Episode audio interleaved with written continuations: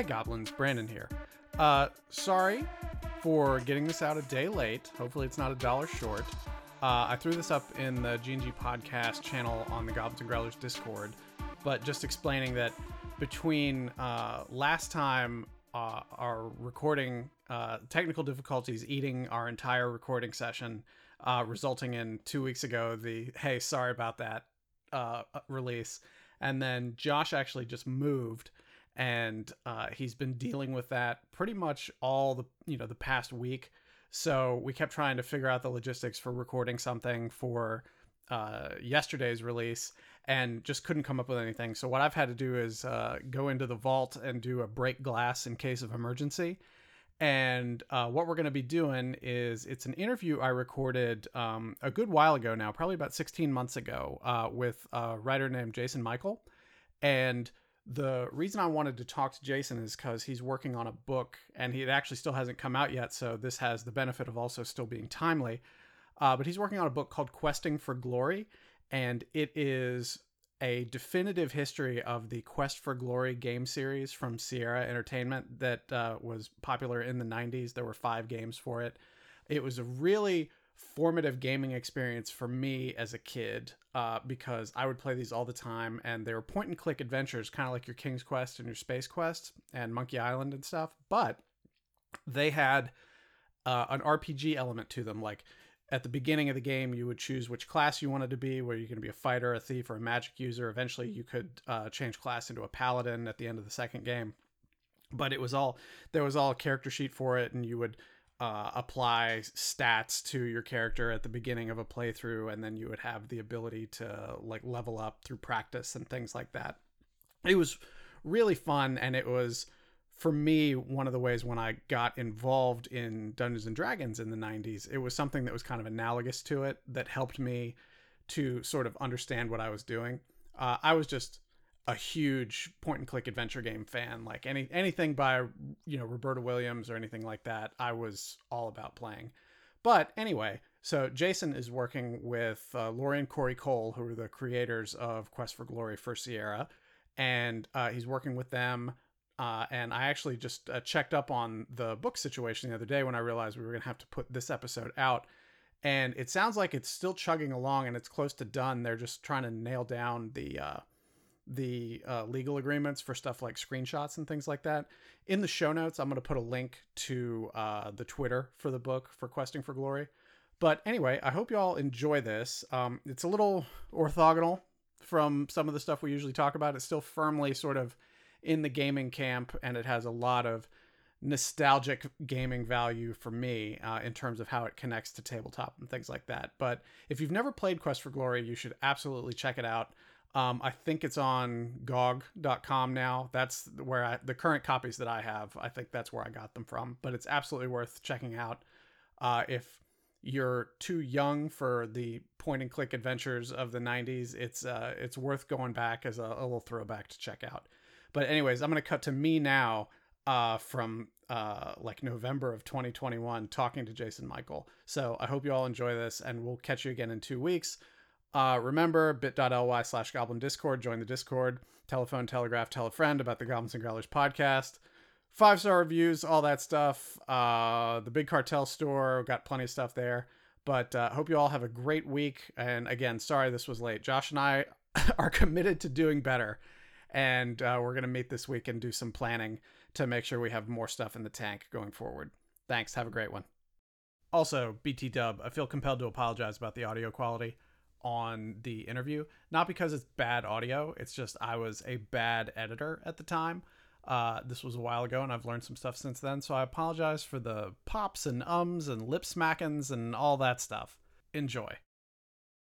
Welcome, Jason. Thank you for taking time to speak with me tonight. Absolutely. Thank you for having me.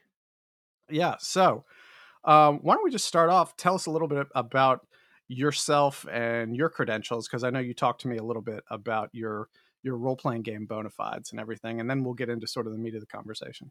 Sounds good. I, um, as you noted, I've been working in writing role playing games and and other freelance writing for almost 20 years now. Um, those are those are some of my my best credits, uh, my most recent credits anyway. Um, and you know, I think I have also just been a fan of the Quest for Glory series since I sat down and played Heroes Quest, which is what the first game in the series was called before before the a, lawsuit. before the lawsuit, yeah, before before Sierra uh, was taken. Oh well, they they weren't taken to court, but um, they they could have been over the game Hero Quest.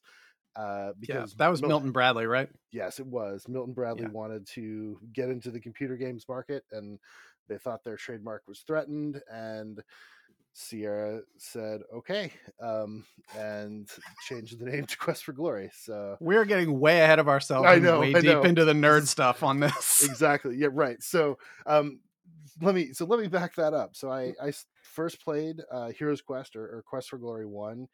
Um, very soon after it came out, I had a friend named Nick who lived up the street, and we would play basically whatever uh, adventure game was re- was out recently, and his computer was the coolest computer on the block which I realize is a little bit. It was a 486, and it had a whole 200 megabytes of hard drive. Yeah, it was. It had a it had an AdLib sound card, which was mm. you know super super high end for the time, and you know so we could. It wasn't just beeps and bloops. You could hear actual MIDI uh, music, which was really cool and so we played Heroes Quest, and I ended up with my own copy of Heroes Quest very soon after that, and I was hooked. I played, I more or less grew up with the series as a gamer um, from the time I was 12 years old all the way through college, which is when Quest for Glory 5 came out.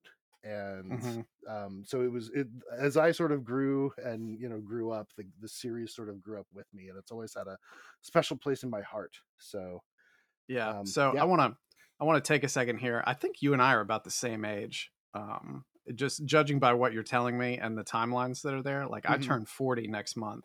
Uh, am I in the ballpark there? A little bit older. Uh, I, okay. I just turned 43 actually. So okay. I mean that's not that's not yeah. far off. No, um, no. We're, but pretty close. The the reason the reason I'm contextualizing that is I think it would be worthwhile for us for people who are not as old as us uh, to just sort of talk about what the point and click adventure game was and just sort of that point in time for gaming mm-hmm. um, mm-hmm. and what that kind of thing was so uh, you know I whenever I think of the point and click adventure game, I think of King's Quest, which I think I think most people would have that same answer, either that or probably like Secret of Monkey Island or something mm-hmm. like that. Mm-hmm. But um, you know, for for those who are unfamiliar or just too young to know any better, uh, it was a graphical adventure where you either had a little parser and you moved your character around, uh, or uh, with the arrow keys, or later where you just clicked, you had your little walk icon, you could right click, turn it to a look, or a pickup, or a talk, and it was just it was interactive. It had dialogue trees, things like that. Am I, you know, would you would you call that an accurate description?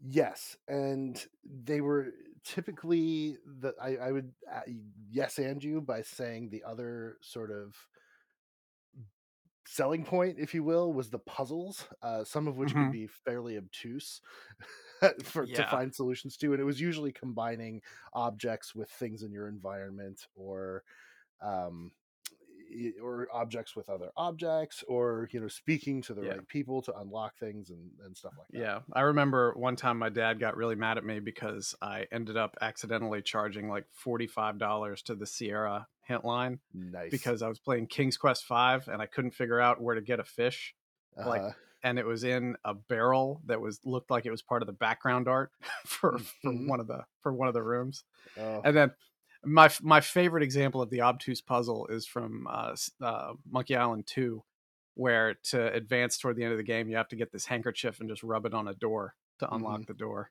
yeah, yeah. Oh, there there were some good ones with the in the Monkey Island series, especially, and the I know everyone points to the wow, what oh it's from i think it's from gabriel knight 2 so it was a later one where you have mm-hmm. to make a fake mustache out of cat hair and uh, it's just it's yeah exactly exactly i never i never played gabriel knight 2 i was a huge fan of the first one but i never played two or three they're you know and they're actually they're they're good games i i think they're even uh, available on gog uh I I would hope so. But yeah. um, they're you know they're worth if you if you if you want a retro feel, they're they're worth it. So, but so what is what sets Quest for Glory apart from a lot of those more let's call them traditional point and click adventure games that sort of uh, exist in the zeitgeist when people mention that genre? I think the the main difference is that it is also a role playing game. So you can choose at the beginning from three different classes of hero: the fighter, the magic user, and the thief. And you have a set of skills, uh, attributes, and skills that you can put points to, just like you're building a character in in a tabletop role playing system. And then the puzzles in the game are different based on what the class you've chosen and then there's certain parts of the games that are only accessible if you are uh, you know a thief for example only a thief can get into the thieves guild or only a, a magic user can get into the wizards uh, well, the wizards. We'll call it the wizards wizards school for sure. The Wizards Institute of Technocery. That's the one. Yeah, I was like, I was like, will the will the listeners know what I'm talking about? Or will, um, but yeah, that's exactly I'll know, and I'm the only one here. There so you go. Okay, perfect. Um, yeah. So the um and and the, the puzzles tended to be a little less well, a little less obtuse for the most part. Um, and then and the story sort of flowed between the games. You could actually export your character from the, a previous game and import it into the next game. So there was continuity with the character that you sort of built and invested in over time. And the story of the games became your own as you, you know, if you were a thief, for example, played through all of the thief content from one to five. Right. I think uh, what was your what was your preferred character class when you would play? I would. I have almost always played as a paladin, uh, which is which is the fourth like hidden class. So right, in, in, but you can't you can't get that until the end of two, right? That's correct. Yeah. yeah. So fighter fighter to begin with, and then you can or um, well actually wizards and and thieves can become paladins if they work really hard at it. But uh, yeah, I always I, played thief, but I managed to make paladin a couple times on some playthroughs. Nice, nice. Yeah. Um, yeah, I think in, in two you really have to work for it if you want to do it. But um, it's it, yeah. it's uh, yeah, and so I I always enjoyed playing as a paladin. Yeah. Little, uh, yeah. Sorry, go ahead. No, no, it's fine. And I was just gonna say, like, uh, you were talking about the sort of the story of the character can go from game to game to game, mm-hmm. and that's like sort of meta in that it's the character you create and you develop and you take it from game to game to game. But also, sort of the loose thread of the story that hangs everything together is you start out as this guy who's just graduated from adventurers correspondence school mm-hmm. and you get sent out into the world to do stuff and just sort of like dominoes one adventure leads to another to another to another i think if you look like like at the timeline of all five games mm-hmm. the hero gets maybe a couple of days rest between right the end of the first game and the beginning of all the action in Quest for Glory 2. And then after that, everything just happens one right after another. Yeah. Yep. Exactly. I yeah, there's I think the longest, if I remember correctly, the longest time gap is between two and three, and it's like a, maybe a month. I'd have to mm-hmm. I'd have to go back and look, but like otherwise, it's pretty much yeah. It's just it, dominoes is a great way to put it. It's like just boom, boom, boom, boom, boom. So, yeah, yeah, and and there's like a at a certain point a sort of an underlying storyline for the series developed. Um, but we can get into that in a little bit. I want to mm-hmm. touch on um, sort of your motivations for writing this book and sort of what the elevator pitch is for it, because I'm sure. kind of curious. Because it seems to me that it's really just sort of a, a, project born out of like fan love. But from what you've sent me and from what I've sort of looked into, you also like are relying heavily on Lori and Cory Cole the um, designers and developers of the series. Uh, yes. So I don't I don't know if you're sort of working with them in a more um, official capacity on the book or what. Very closely, yes. Actually, we are. I, I knew the Coles from about ten years ago when mm-hmm. I did a series of, of let's play videos on YouTube. Um, I know, and uh, and they actually did some interviews or i was able to interview them when i did it and incorporate some of that into my let's play which was really cool and so i the the sort of inspiration for this book came about um sort of three things all sort of happened at once. I uh, there's a series of video game books called boss fight books. I'm not sure if you're familiar with them, but I'm not. So they're they're sort of like the 33 and a third project for which is for records where where an mm-hmm. author will take one a really in-depth look at one record and then the boss fight books are are that theory applied to video games and so they occasionally offer open pitches for like, hey, pitch us a video game that you want to write a book about. And so I pitched them on Heroes Quest, and I'm pretty sure I made it fairly far into the process and before I got the rejection letter, but I got a rejection letter. Um, mm-hmm.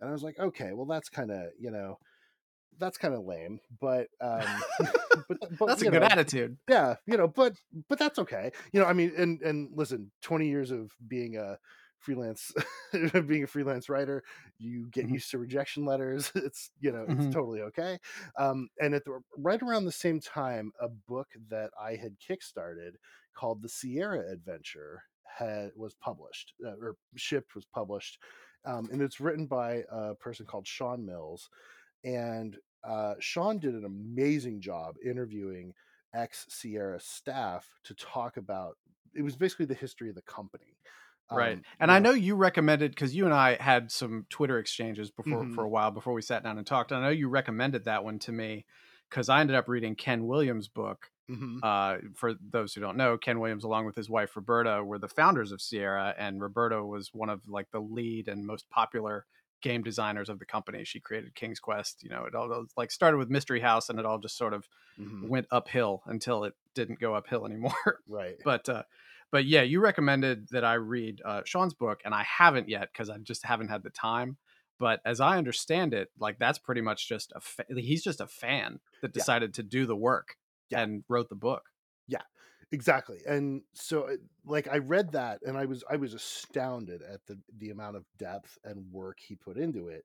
And you know, it is it, it is a his a living history book, or or you know, a, a I, uh, I, guess I'm not exactly sure what the, the term is, but you know, it's a history book written with uh, interviews with primary sources.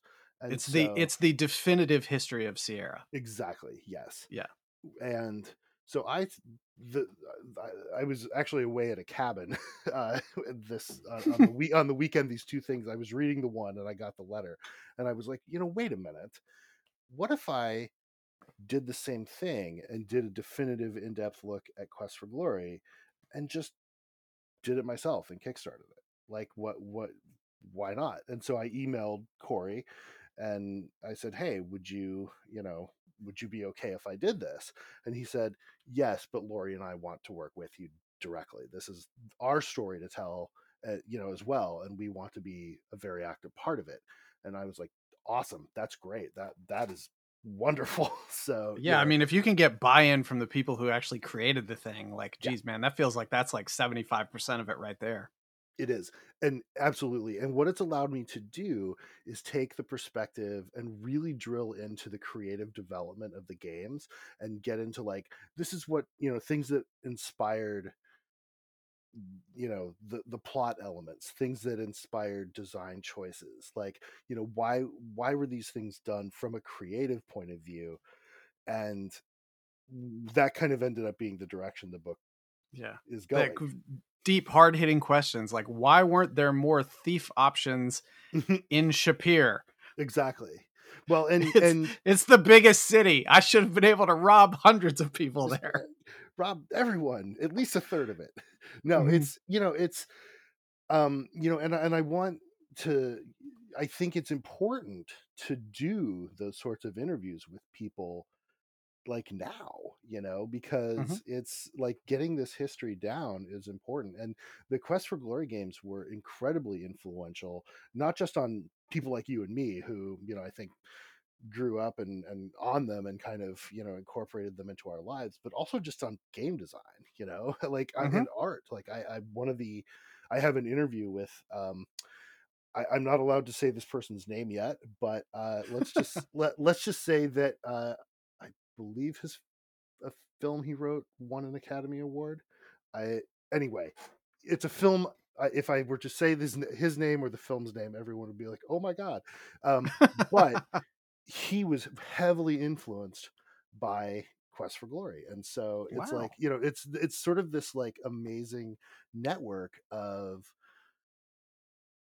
you know discovering this network of creative people and, and not even just creative people like engineers oh well i mean okay whoops I, well, let me back that up creative in a different way than Yeah. you know um like engineers and and and even marketing people right and um you know people who work at like nonprofits who were inspired in some way by these games that i've been speaking to and that, like, that's been amazing so that's that's part of as much part of the book as like why did you choose to design the liontaur city in quest for glory 3 like a ziggurat so you Mhm. know like Yeah, I know what you're saying because, um, like like I said, the Quest for Glory games were kind of a uh, um, like a gateway drug for me to RPGs because I didn't Mhm. actually start playing like D and D and stuff like that until I was maybe like 15. But mhm, I was playing um, Quest for Glory when I was like you know 12, 13, 10, 11, 12, 13 nice. uh, those games and like King's Quest games and stuff. And Quest for Glory really sort of opened my eyes to the idea of like different solutions for different skill sets. Like when it when it comes to the point of like designing an adventure or or, write, or you know writing something for D and D that people are going to play through. yeah. Um, it, it's one of those things that just seems like such first principles when you look back on it, but when you're learning, you know, you you need that example mhm. to help point you in that direction and that that's what it really that's the game's legacy for me as uh, a game writer and a game designer. That's awesome. Yeah. Yeah. Yeah. So talking about that original question of sort of the motivation i mean it Mhm. sounds like it's just coming from a place of love and you just happen to be a person who is fortunate enough to really love this series and also know the people who made it Yes. And, and I, I- love it. I know the people who made it, and it kind of struck at a point in my life too when I was looking for a new writing project. I Mhm. I was working on a novel. I ended up kind of backburnering it, and um, you know, and I was you know doing freelance work, but this was sort of a few. Well, it was I few months into the pandemic, and so I had intentionally put some of my freelance work aside as well, and I was like, I I would like a project. I would like something new, and like so, it literally all just sort of came together on that one weekend away at that cabin. So yeah, that's awesome did you I've go out there by yourself just to sort of get away It was with my with my family, but yeah. okay So well that's yeah. awesome So sometimes you have to. Sometimes Seattle is such that you have to leave it and get out into nature. So Um, I have, you know, now that we're talking a little bit about the Coles, um, I Mhm. have kind of a question about some of the con, like some of what they're informing you in the book. Um, do you talk about, or do you get them to talk about their reflections on the series, like with the value of hindsight, like decades later? Mm-hmm. yes. Okay, can you give me a little taste of that? I think yeah, there so a lot of that comes in each so let me actually let me let me back up a half step. So I do weekly Skype calls or well nobody uses Skype anymore. We I do week I do weekly It's like the cl- it's the calls. Kleenex, it's the Kleenex of uh, know, visual right? telecommunications. I do I do weekly Zoom calls with them where and, and I come in with a literally a list of questions and we try to burn through as many as we can in, in a week. And um so so that's sort of our interview process. And what I don't get to, you know, in that session I will email or you know, if I have a one-off question, like sometimes I'm like, "Hey, how many units did this game sell?" and like they can turn it around and just answer it really quick and I don't have to wait for it.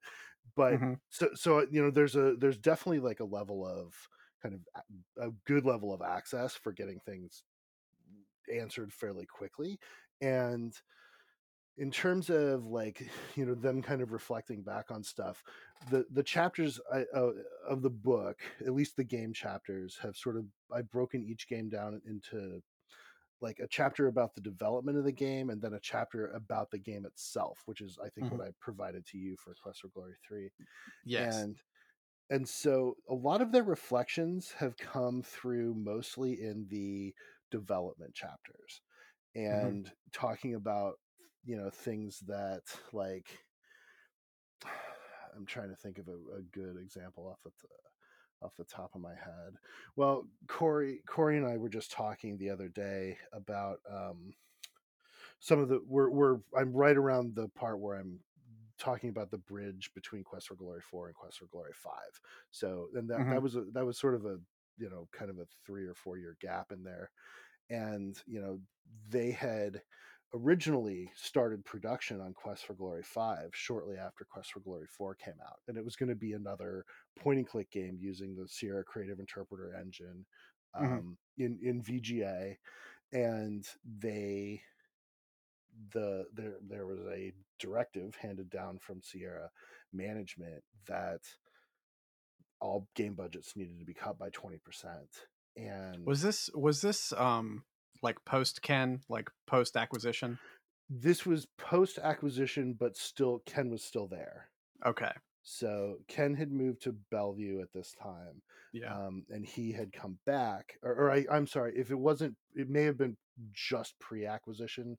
Now that I'd have to, I'd have to double check yeah. the timeline. And just for the again, for the context of people who aren't as big of nerds as you and me, um, you know, Sierra was kind of like the, the the golden child, the shining city on a hill of uh, of gaming companies, and then uh, they agreed to be acquired by a larger company. And long story short, kind of felt like they did them wrong because uh, they kind of did. And the culture changed completely there. And eventually, mm-hmm. Ken pieced out of the whole thing. The founder of the company just was like, for my own sanity, I've got to get out of here. Mm-hmm. Uh, and, you know, a lot of uh, bad, like there were a lot of bad feelings. And as, as with, you know, the stereotype of an acquisition by another company, like you were talking about, budgets cut, stuff yeah. like that. Yeah, and it's I, and I and I think as you were talking, I think I I you know that kind of jogged my memory a little bit. This was this was right before the acquisition, in order okay. to show that the company could be more profitable. And so there was a right, right, just down. standard standard pre-sale or acquisition bookkeeping. Yeah, exactly. So the directive was handed down that um, budgets had to be cut by twenty percent. Uh, the Coles basically said we we you know literally can't do uh, Quest for Glory 5 for 20% less budget. It's not going to work. Um, I actually have the memo that they drafted to to management that um, it's one of the earliest digital artifacts I have, which is really pretty cool. Um, That's and cool. Yeah, and, and actually, I hope if we can do it, I'm going to um, include all of these uh, these things I have there that, that the oh my god that would be great. to, yeah as appendixes in the book. So they you know they said we can't do it and they said okay the game is canceled. And Cory you know said later like you know one of the things he was talking about was like I think I should have just said yes because they really didn't look at the budgets that high and if they had invested the money they would have just given us the rest of the money just to finish the game anyway so i probably should have said yes but i but he's but uh, at the same time he says you know he said i don't like to lie and so i wasn't going to sit there and lie to management about this too and so you know mm-hmm. it was and and you know i think there's there's things like that where you know they kind of look back with you know they can look back now with hindsight but you know it, when you're in a situation like that it's kind of more difficult to to really you know often see the forest for the trees. Right. Well that's that's interesting because i i sort of remember when i was a kid uh talk about like oh yeah you know quest for glory 5 is going to come out and then all of a sudden it wasn't coming out mm-hmm. and then it was like well it's back and it's delayed or something you know i never really knew the full story obviously because i was you know a teenager Mm-hmm. But um, that that's really interesting to know. That's some of the stuff that was behind it. Yeah.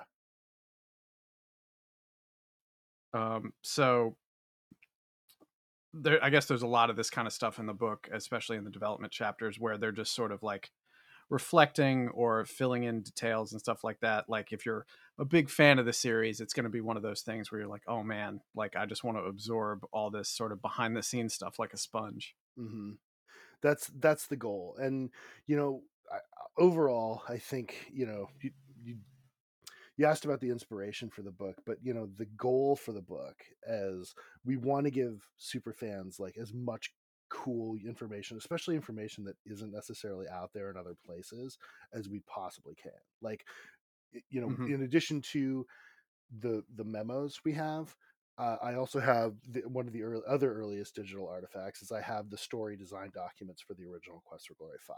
So which where you can see how the story evolved from the first iteration, the one that was going to be created in 1994 up to, you know, how it changed between then and 1998 when the game came out. And so, you know, we'll be able to kind of show that as well.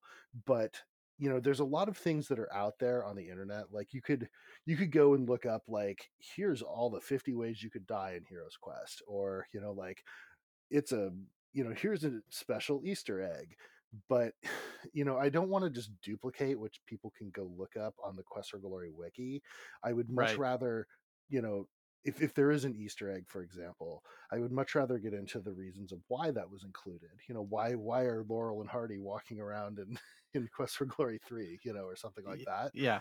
so yeah Why why is Fred Sanford in Quest for Glory 3? exactly so Yeah, I actually um ta talking about that, uh, like that was what that's one of my most enduring memories of Quest for Glory 3 because I was Mhm. like I would always just like watch Sanford and Son with my dad when I was a kid mhm. and uh what like I just it just blew my mind when Fred San- Fred Lamont Sanford showed up in Quest for Glory 3. So, you know, 20 years later, I'm writing the first uh, original adventure that I'm going to run for a large scale group of people. Like, because one of one of the things Goblins and Growlers does is we run essentially like pickup games Mhm. of D and D for between 45 and 70 people uh, in breweries, and we write all original content for it. So, you know, I was cranking stuff out, and the first one I wrote was like a desert adventure, and it included uh, two traveling merchants who were Fred and Lamont Sanford, and I lifted that unashamedly, completely, one hundred percent from Quest for Glory three. that's outstanding. That's great. Yeah, no, it was it, it was great, but yeah, like uh, like I'm sure there are Easter eggs um that went over my head as a kid Mhm. uh that I could go back as an adult and r- read this book and be like oh yeah okay I'd forgotten about that or it just didn't register with me. Mhm. but that's fascinating. Yeah. And you know like especially if you've got like you're in a very unique position of having a conduit to you know the people behind the game and you know you'd be super remiss and i think you realize that if you didn't do that deep dive to try to find that stuff like Mhm. mine out those little nuggets that aren't just available out there on the wiki totally yeah and and it's been the process it, it hasn't just been with the Coles either it's been with you know i've talked to musicians i've talked to artists i've i've actually talked to some of the like executive management from the old days too which is which is uh, uh, very cool um you know but like Mhm. being able to talk to aubrey hodges about like you know the inclusion of um uh oh shoot i can't remember the name of the music now but it's the inn um the hotel music in quest for glory 4 but you know and like why he chose that particular track and you know it just like the the ability to to just have to to like you said to mine that for for the kind of insights behind what's there is just amazing and i'm you know there's a reason this book is uh, at current count about 107000 words and growing so I'm I'm honestly at this point, if it keeps going at this rate, I'm and I, and, and we include screenshots. I'm not terribly sure how like if I'm going to be able to publish this and it's not going to come out looking like you know this thousand It's page just- thick book. But that's just going to be a doing. tome It is. That's and that's okay. How many chapters are you are you like looking at like realistically right now uh, about I think there's 25 that are planned. Um, actually, let me open Mhm. my Pla- planned Yeah, well, that's actually down from. I I had to cut a few, Mm. just and most actually, and not not because like it, it was mostly because that work ended up in other parts of the uh in other parts of the book. So I was like, well, we don't really need a a chapter on you know exclusively on music because we have you know essentially. just- yeah you're we've just dropping that in in right. various places Yeah, exactly. So, yeah but yeah um, Um, so 20 27 chapters planned. oh okay okay i mean that's that, that's reasonable that's Yeah. reasonable you know it depends on how long each chapter is but that's Yeah. reasonable i think the the development chapter for quest for glory 3 that you sent me was like eight pages Yeah. Um, you know, it just like eight, you know, typed pages, which is going to translate to something different, obviously, in uh, like a bound book. Mm-hmm. But um, I I thought it was interesting uh, in the um, sort of overall chapter about the game that you sent me for uh, Quest for Glory three, how it almost reads like a very elegant and adult written walkthrough. yeah, I you know, and I actually when I I edited it before I sent it to you, and I I walked back the walkthrough a little bit because I wanted to give like a summary of the story and the things that happen, right. but not just you know not turn it into an FAQ of like oh and then use this object yeah, on this. So yeah, yeah, it's like no game facts, eat your heart out. Exactly right. so yeah, you know what it was. You know what it was missing. It was missing a big thing of ASCII art at the very top before I scrolled down to the actual nice. hints. Nice. Well, I'm I'm hoping the very first pages of the book are going to be the same "Don't pirate this game" warning uh, from uh-huh. Heroes Quest, except it's just going to be "Don't pirate this book." So, yeah, not that anyone's going to pirate a book, I suppose. I mean, I guess they they might, but I mean, people people will steal anything. As you know, I always played as the thief in Quest for Glory. People will steal anything. Fair, fair enough. um, I just want to uh, ask you just a couple more questions about um, the Coles, and mm-hmm. then move on to some other stuff. But um, I know, and I've sort of like kept an eye on stuff that they were doing, like here and there over the years. Like every couple of years, I'll like Quest for Glory will come to mind, and I'll just check and see if they're doing stuff. They've had a couple of like Quest for Glory adjacent projects since mm-hmm. sort of the fall of Sierra, right? Like yes. Hero U and stuff like that. Hero, Hero U, and then uh, their newest project is Hero U Summer Daze, which is bound by the time I, I, you know i don't know what your turnaround time is between interviewing and publishing podcasts but it may probably be, a month and a half something like that okay then absolutely it will very likely be in open access on steam so if people are mm-hmm. looking for another Lori and Cory project, it is probably on Steam right now.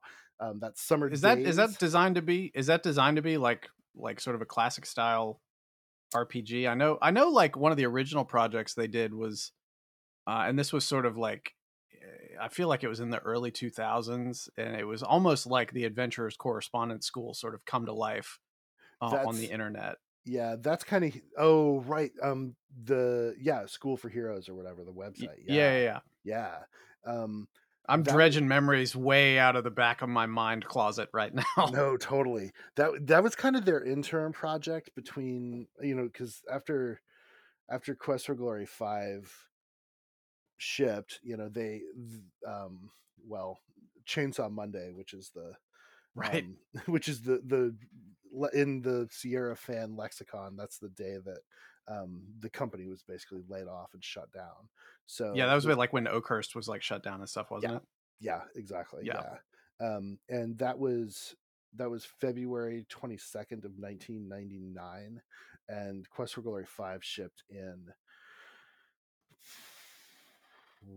November of 98. I just I was just writing about this. I it should be right at the top of my head, but it's yeah, also, like one of the last ones out the door yeah it, it, was literally i think the the only other adventure game sierra published after that was gabriel knight 3 and that mm-hmm. was later in 99 but yeah and and lori was laid off in chainsaw monday um so yeah it was uh that and that was it so um and i think between there and you know when they kickstarted hero u in 2012 2013 i'd have to i'd have to look the um they you know i think they just kind of probably took a well-earned rest would be yeah. you know? Um, i mean their development cycle on on quest for glory was more or less nonstop wasn't it? Because like there was mm-hmm. like periods where like lori would go like i think she went from like the um vga remake of one like straight into three didn't she? That's right yeah that's exactly right. And you yeah. know and and they were they had started pre-production on Quest for Glory 4 before even before the CD version of sorry, of pre-production on Quest for Glory 5, the one that got canceled, even before the CD mm-hmm. version of Quest for Glory 4 shipped. So Cory was still working on like the voiceover work with with um, you know, the the VA mm-hmm. um, mm-hmm. talent before, and you know, and Lori was pre-proing the the next game. So yeah, so yeah, so they deserved a break. Yeah, I think so. I I would say so. Yeah, and just and Hero, U just sort of like grew out of their desire to just keep playing mm-hmm. with uh, sort of that idea, that format.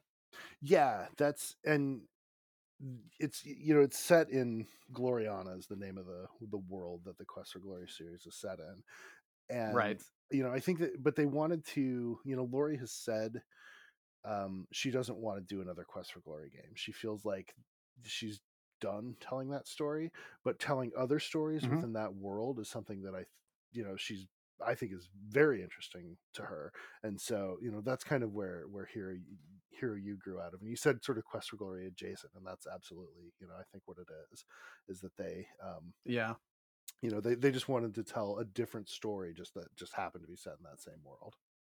Kind of kind of like the the anti Ken and Roberta Williams, who once they were out, they were out. Mm-hmm. Well, I I don't know if you've heard. Apparently, they are making a new game. So, really? Ken, yes, yeah. It was Ken Williams announced it on his Facebook page maybe about a month ago, and uh, very scant details. I I from my understanding, it involves VR in some way um, which mm-hmm. automatically mm-hmm. I'm just like, nah. no, yeah, not not for me, but maybe for maybe for other folks, but probably not for me. It's gonna be it's gonna be the the like 40th anniversary remake of Mystery House. It's oh like God. fully immersive. You can wa- you can watch the pixels draw the lines. that would be that would actually be amazing. I would put on VR goggles to play that. I'm not gonna lie. Yeah. Well, that's super interesting to me to hear that they're going to be doing uh, another game just because like from everything i had heard over the years even before i read ken's book it was just like well we're done that was a chapter in our lives that we're very proud of but we're done we're into boats and writing about ireland now mm-hmm. yeah well and you know they they did i th- i honestly think the fan interest in them has possibly nudged them back into it a little bit because you know between between the mm-hmm. books between because ken ken and roberta were both really involved in the Sierra Adventure. Ken wrote his book.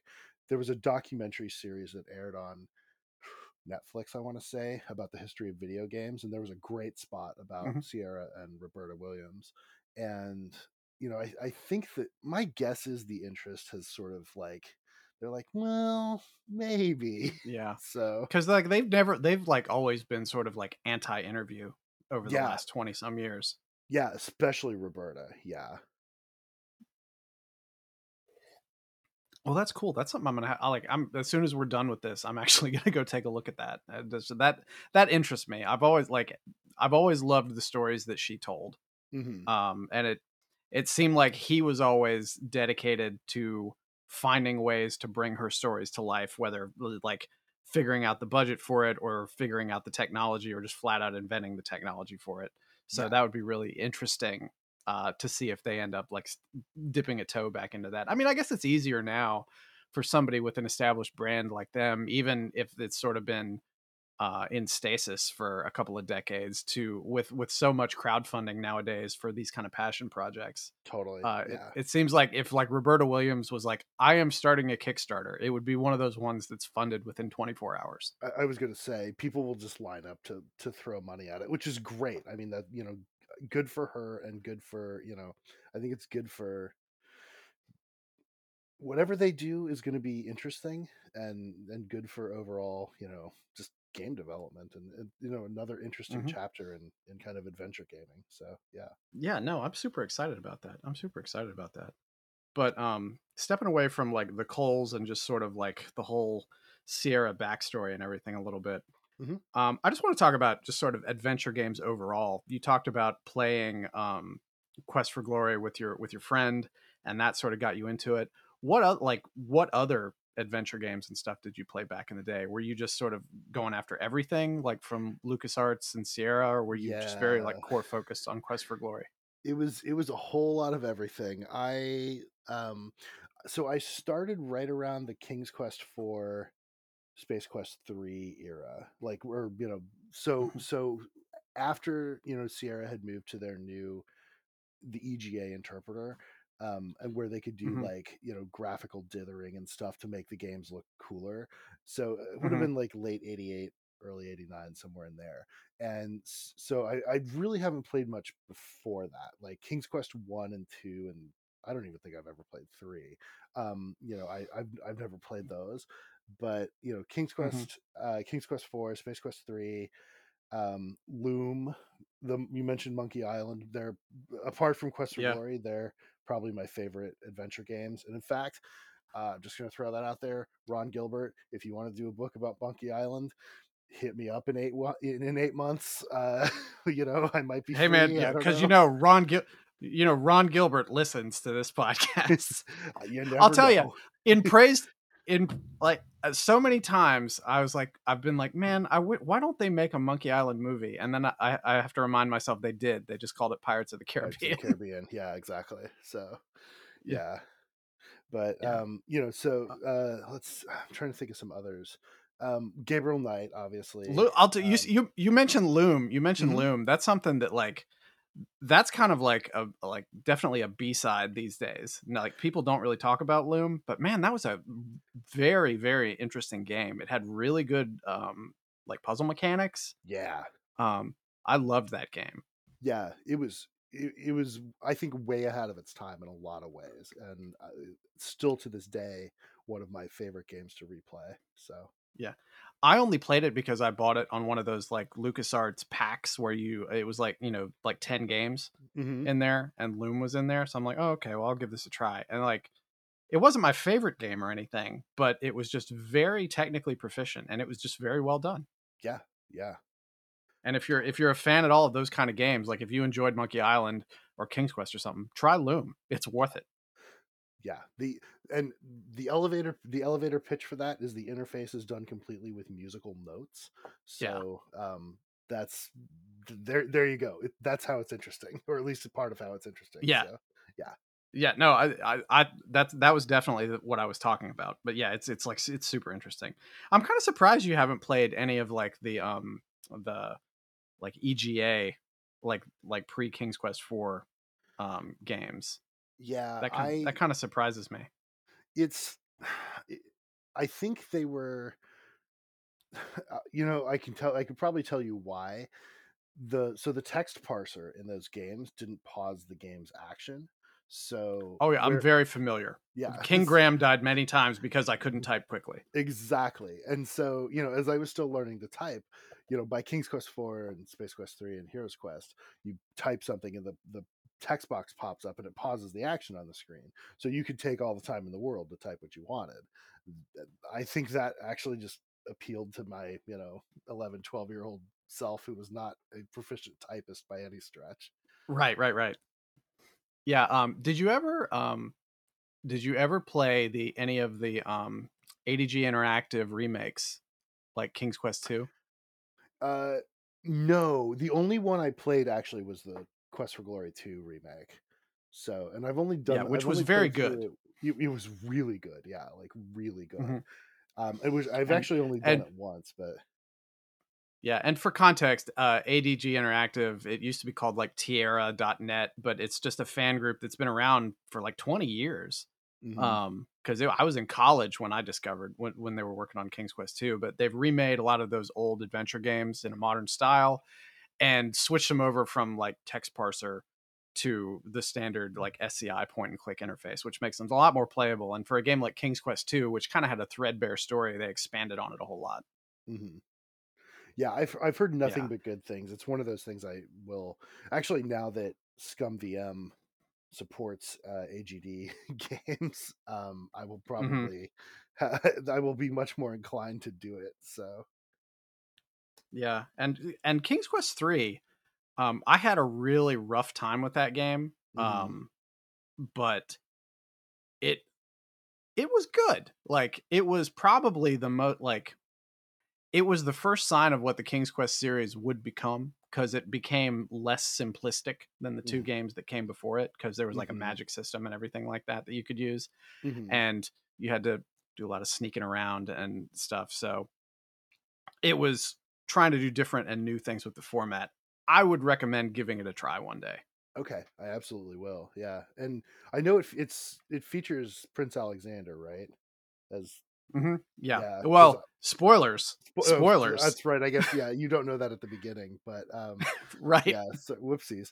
But uh, no, no, no. It features a kid named Gwydion who looks a lot like uh, Alexander from King's Quest Six. Got it. Okay. Yeah, because King's Quest Six is probably that and Gabriel Knight are my two f- favorite non-Quest for Glory Sierra games. So I I love King's Quest Six. It is just amazing. talk to me about talk to me about King's Quest Six because that was the first King's Quest game um I actually like bought mm-hmm. separately. Mm. Um, uh, like tell me why you like it so much. I think it's there's something about the story that really rung a bell with me, right? You know, because I was probably 14 when I played it, and so I was at a very like it's that sort of golden age for consuming media when like things sort of enter your psyche and just sort of stick there and mm-hmm. especially mm-hmm. the parts where again spoiler alert you travel to the land of the dead and confront the the lord of the dead that big you know that was an like dude the art for that was amazing so good i, I and i actually, love the solution to that puzzle too it, yes, exactly. the The solution to the puzzle is amazing. I that art has stuck with me. You know, even now, like I would hang that on my wall. We're talking so, about it, and I can just see it so perfectly clearly in my head because it's so memorable. Yeah, exactly. So yeah, so you you're you know what I'm talking about, and and like just having yeah. that, you know, I think having that at that time just really, you know, like I, I've used that notion of like confronting you know death or the lord of the dead which i realize is you know just a trope in literature but you know i've used it in several different things i've written over the um over the years and i've always thought back not to like greek myth or anything but to quest for glory 6 so mm-hmm. uh, uh, do you do you have a girl in the tower on your mp3 player um yes and i'm gonna be I, i'm gonna totally nerd out for like um 30 seconds. So we're I, talking I, about quest for glory and uh, like and point and click adventure games on a I gaming know. podcast. We're well past the nerding out stage. Okay great. In, that case i'm going for it. So i got into vinyl records a few years ago. I found a mm-hmm. service in Uh, Portland actually that will cut you. Oh God, I know. I can record. see where this is going. Yep, I so can I, see where this is going. I hauled out my old CD. I ripped a FLAC version of "Girl in the Tower" and I had them cut it on a 45 for me. So that's amazing. It. Yeah, and I, I actually commissioned someone to make it look like, you know, put the Sierra logo on the label and everything to make it look oh like God. it was a Sierra release. I so, yeah. I bow to your nerdery in this situation. that's pretty amazing. Yeah, I'll, I'll yeah, girl in the picture. Oh, please it's, do. It's pretty like, amazing. Girl in the Tower was like uh, that was like for Sierra, wasn't that like their first like big like mm-hmm. original musical composition that they did? Like they did original music for all their games, but it was like you know sound card type stuff. Right. But this was like an honest to god song that was mm-hmm. written and performed. Like a sort of like a power ballad. I mean, I guess. And yeah, but like they sent out. I remember they sent out you know supposedly sent out CDs to radio stations to try to and then told people who bought the game that it was printed in the back of the manual call your local radio station and ask to hear girl in the tower. So i uh, lived in bloomington illinois at the time so i dutifully called the local radio station that they listed and said will you play girl in the tower? And the poor person who answered the phone is like i don't know what you're talking about. And i'm like it's this song by sierra. And they're like I don't know what you're talking about. And I think they may have eventually just hung up on me, but yeah, anyway. yeah, I read that in Ken's book. I was like, oh, that's amazing. yeah. Um, let's see. And you said Gabriel Knight was your uh, like your other favorite Sierra game that yeah. wasn't Quest for Glory. You're ta- we're talking about Sins of the Fathers, right? The first one. Yeah, the first one. Yeah. So, although, you know, I haven't played that in quite a while. I know there was actually a like a 20th anniversary remake of it that came out. That's I, I know people are oh, you know sort of mixed on in the community, but I. I haven't actually played even the original version in quite some time. So I, I yeah. no idea how it holds up, you know, to modern. Yeah, yeah. Know, you know, you say that I haven't played it probably in you know 20 years either and it's one of those things where I can remember it very clearly because to me it felt like the first like quote unquote like adult adventure game exactly, that I ever played because yeah. it had not like triple X adult, but just like it dealt with m- mature themes and uh, like all Mhm. kinds of like voodoo and murder and stuff like that. Um, so it stuck with me, but it's like I almost don't want to go back and replay it because I don't want to like ruin that. Right.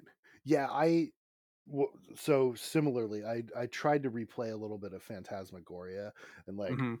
It's it's it, it it's a little rough around the edges these days. So I mean, it was it. Phantasmagoria is one of those games that it was ahead of its time, and that's why we're Mhm. looking back on it, and it's uh, rough around the edges. Like you know, they were just trying to figure out how to cram more full motion video data onto all those CDs. right, Like if they if that were made today, it you know, first of all, it wouldn't be nearly as groundbreaking as it was, but secondly, the you could make uh, a higher quality game probably in a garage with six people just from a technical just from a technical standpoint on that. That's kind of where I fell out of Sierra, and I you know I won't say like I aged out of it or anything, but I like moved on to like other stuff in my life. Like I was getting Yeah. ready, I was like I was uh, getting more involved in stuff at, at school because I was getting ready to graduate and go to college and stuff like that.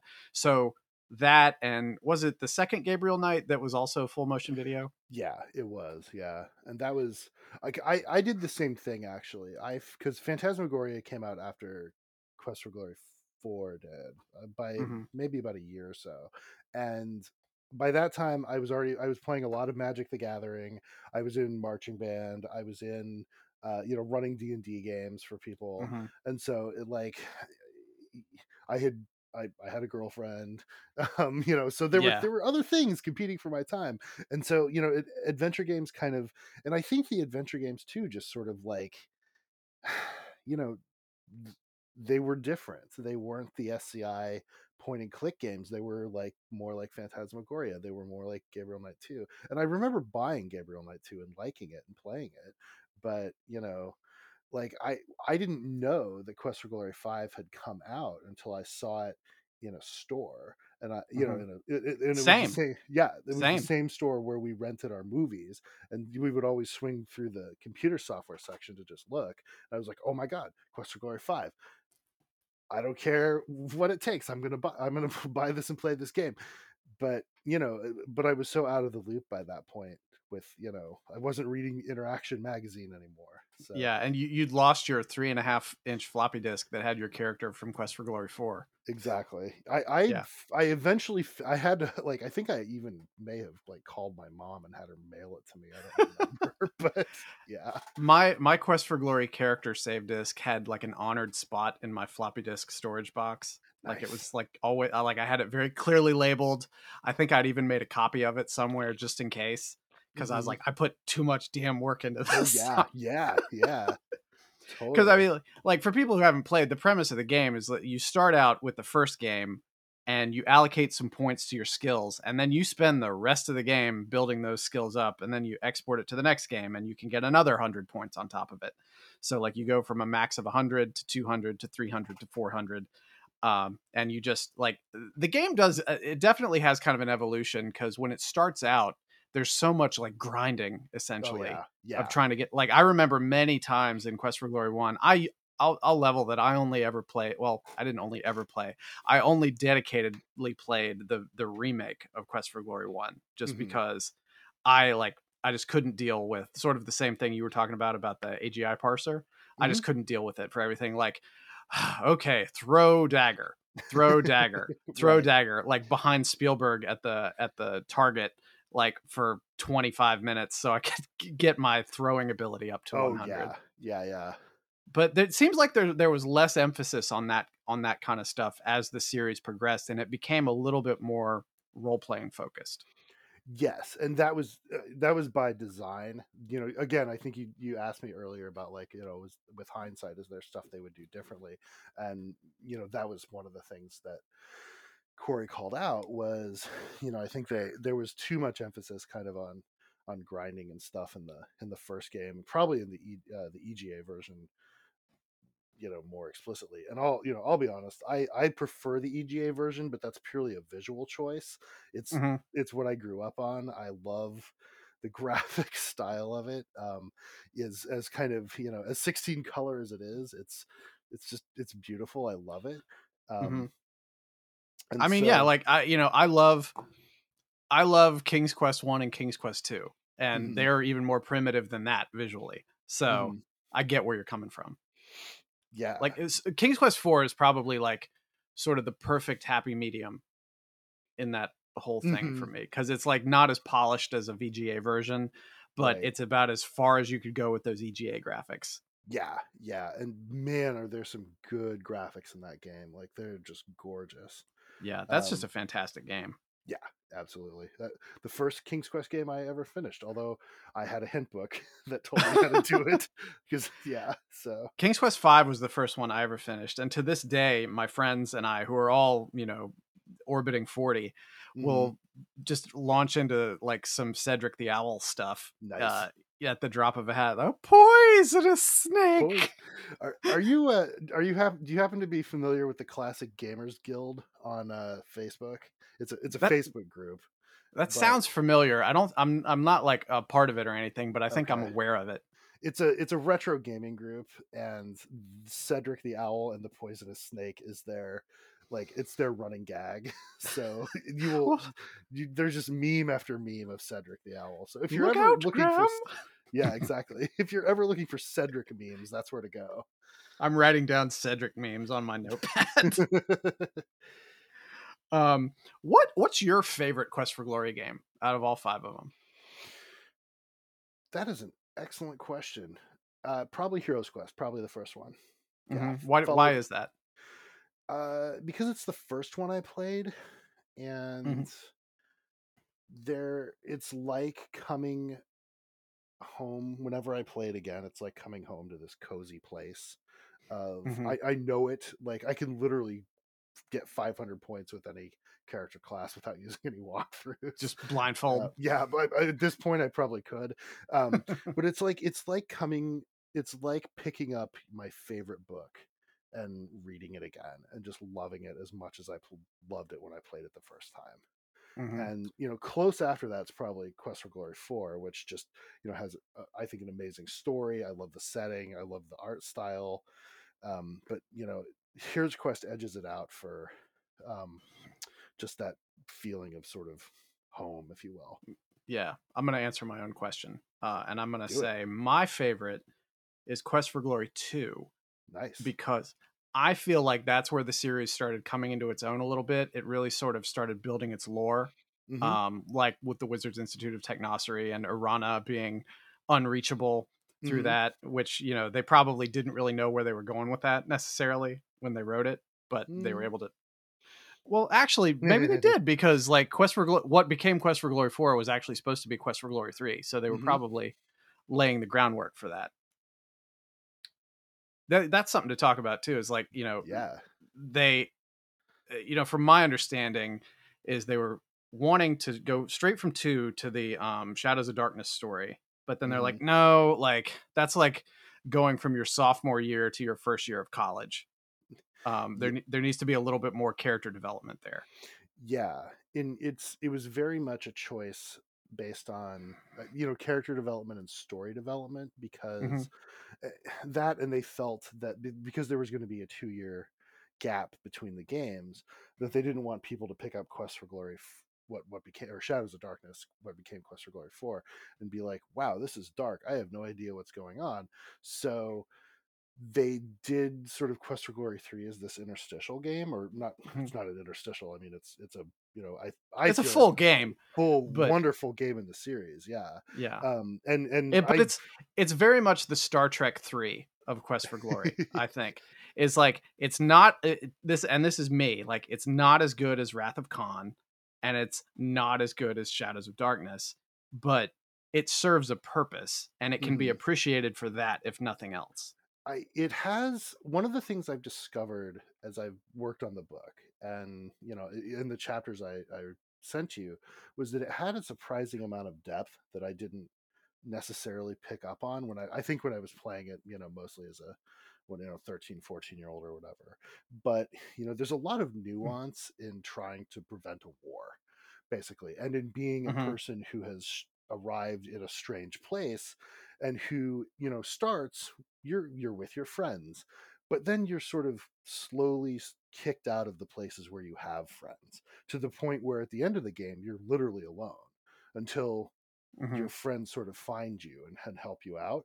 But that's the part that sort of prepares you for Shadows of Darkness, where you show up in a strange place and you literally are alone and you have to work from that you know sort of that ground floor to prove who you are and show that you're a hero and, and stuff like that but you know i have um I, at the risk of opening a massive can of worms, like in my head, I've, I've kind of compared Quest for Glory 3 to um, The Last Jedi.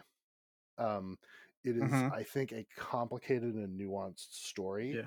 that is different from others in the series and generates feelings of like eh, you know some people really like it some people don't like it that much um you know mm-hmm. but there's I there's a great deal of you know I personally feel a great deal of nuance in, in Quest for Glory 3 that mm-hmm. is that is really that's cool. a good point because you know I haven't played it since I was a kid either and it was my least favorite when I was a kid so I've never really felt motivated mm-hmm. to go back and replay it but you know maybe it is one of those things that like with adult eyes and an extra couple decades of experience I can like read into the story a little bit more yeah and I you know I feel yeah. like I, I know what the Coles were going for because they, um, you know, well, they, they told me, um, you know, yeah, I was gonna say they told you, yeah, and and so it's easy once you see that, it's easy to sort of see it in the game.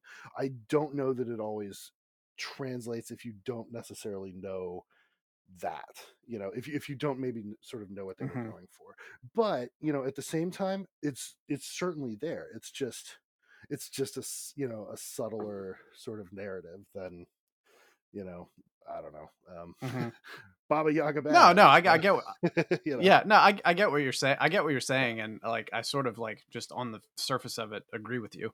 Now that now that you say that, and I have a chance to think about it a little bit, you're you're probably 100 percent right on that.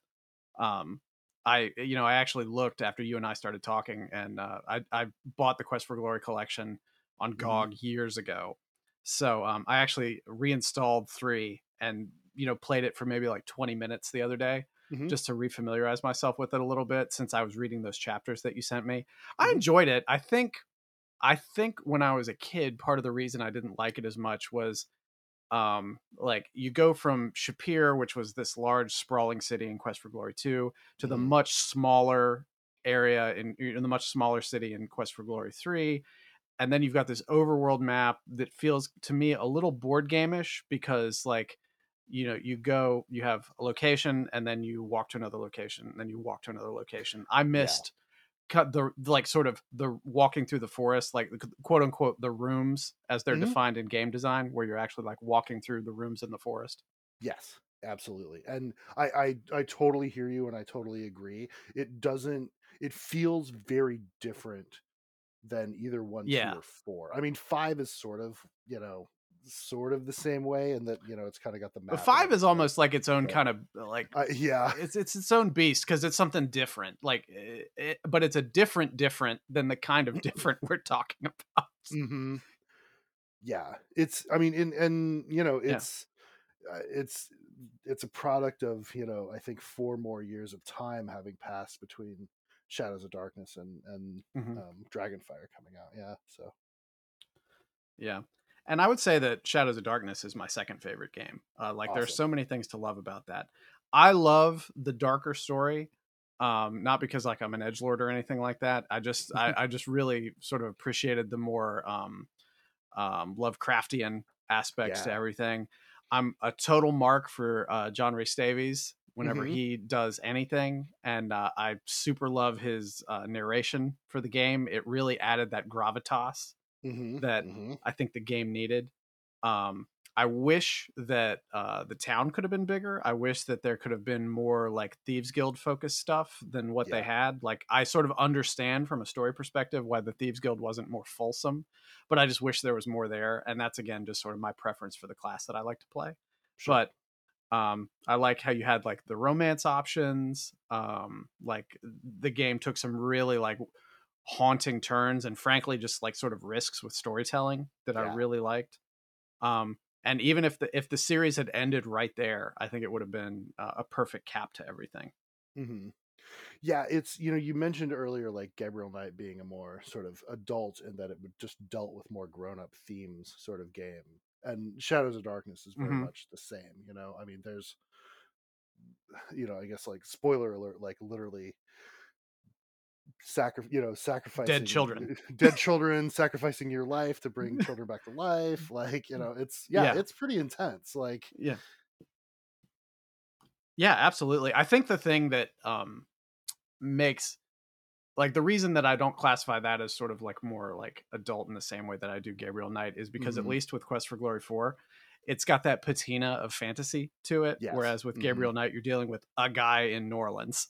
right right well and and gabriel knight too has that or uh, gabriel knight as well has that far more realistic art style where you know they Mhm. they sort of intentionally i think it was andy hoyos who was the art uh the artist on uh, Quest for Glory 4, you know, they sort of went for that more um, exaggerated look that I think really served the game very Mhm. well. But, you know, it all, it sort of helped remove you a little bit from, you know, just, well, the horror, you Yeah. know, if you will. So, my my favorite sort of my favorite tweak in the animation style in four is when you go from just the usual like um the normal interface to the combat interface and it's almost like the hero becomes like super heroically proportioned and it's almost like a mortal Mhm. kombat or street fighter where they've got those where he's got like the idle animations and everything yes. Yeah. and th- that that to me just struck a whole different sort of visual chord Yeah, and that actually it's funny you mentioned like fighting games. That actually grew out of Lori and Cory playing a bunch of Street Fighter on their Genesis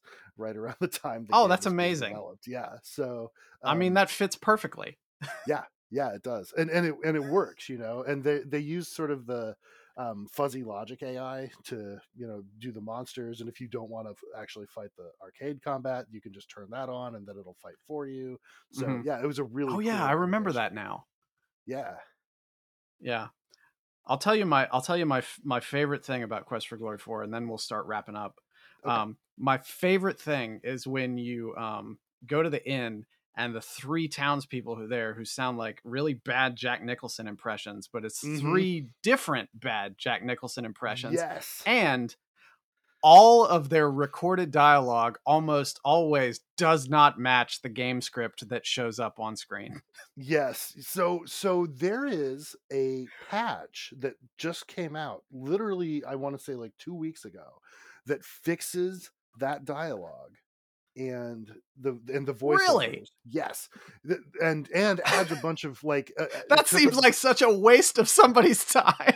oh this is is this is a i love the fan community for quest for glory because they're so dedicated this this person actually he did a patch for um quest for glory 3 i don't know maybe five years ago or so but he just released this patch and there's more than like there's a bunch of extra dialogue that's just on the um like narration dialogue that's on the game disc that just didn't play so he went through unlocked it all so it'll all play um so you get more uh, John Rhys-Davies and uh you know there's this there's like i think some just content that kind of bugged out like there's an extra fight in the castle anyway um i can send you the link or or you know post it to twitter or whatever it's worth watching Oh It's man, worth- yeah, please do. checking out. Please Yeah, do. I'll so- put it in the I'll put it in the show notes on this cuz like I wish you could see my face right now because I'm just like I'm just like an emoji, a, a surprised emoji with just my mouth wide open while you're talking about this.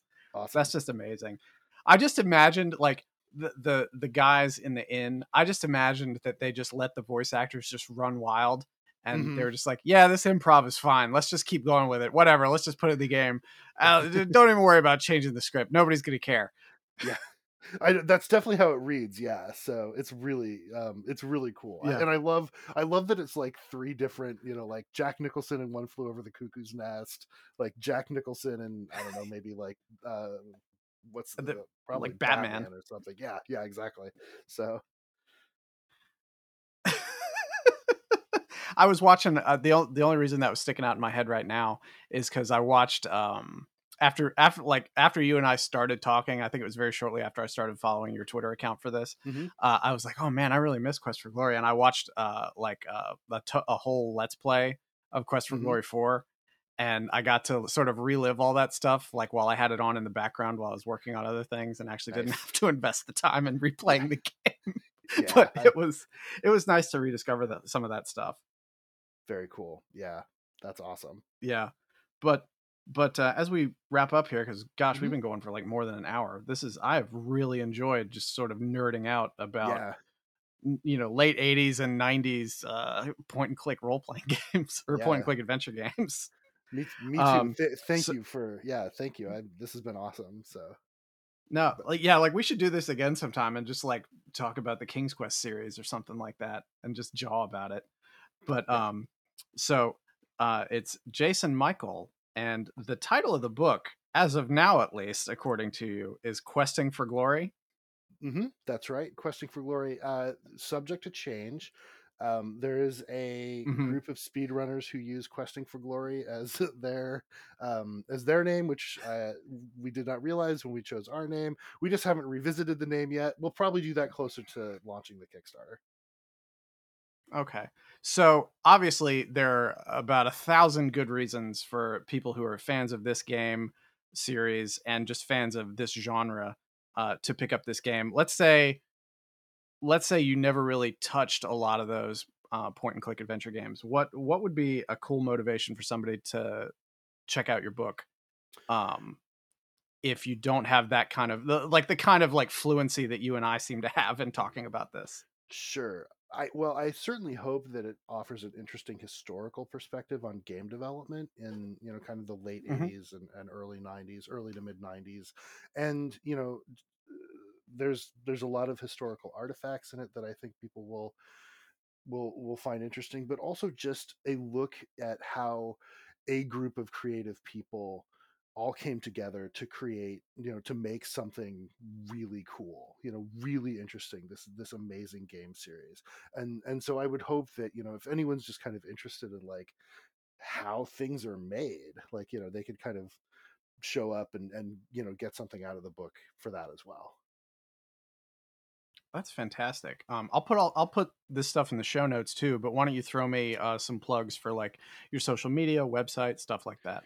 Yeah so um my most active social media is just at qfg book on twitter and then the website is www.qfgbook.com where you can sign up for the mailing list.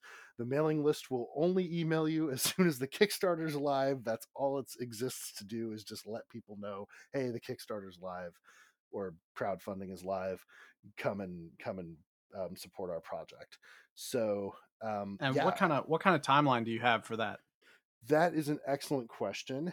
The uh, my best guess is that it would be middle of next year, and the reason for that is we're trying to get as the book as finished as possible before we go into the Kickstarter because I don't want to crowdfund and then continue to write the book. I want to crowdfund and immediately turn around and pay Yeah, an editor to edit it. So Yeah, that's the smart thing to do. How about how about when you get the book done, maybe you uh, send me some of it and I can read it, and then we can talk about this again close to your Kickstarter, That and I can be- help you advertise your Kickstarter. that would be awesome. I'd love it. Okay. All right. Well, Jason, thank you so much for taking time uh, out of your evening to talk to me. Like where where I am, it's like just after eleven o'clock at night on a Friday right now, and I've had a long ass week, and it has been so great to cap off that week talking to you for more than an hour about something that brought me so much joy when I was a kid. Uh, and just like talking to somebody else who sort of knows what I'm talking about with the kind of uh, feelings of, of happiness and satisfaction and enjoyment that comes from these games is just uh that is just a fantastic way uh, for me to end the day before I go to bed tonight. And I really appreciate you taking the time to talk to me about this. And I appreciate you taking the time to write this book because I sure as hell I'm going to read it because this you you're writing this book for me basically. Uh, this is the kind of stuff that I want to sit down and read. Like just my my my gaming life has led up to reading this book, and I'm Awesome. really looking forward to it.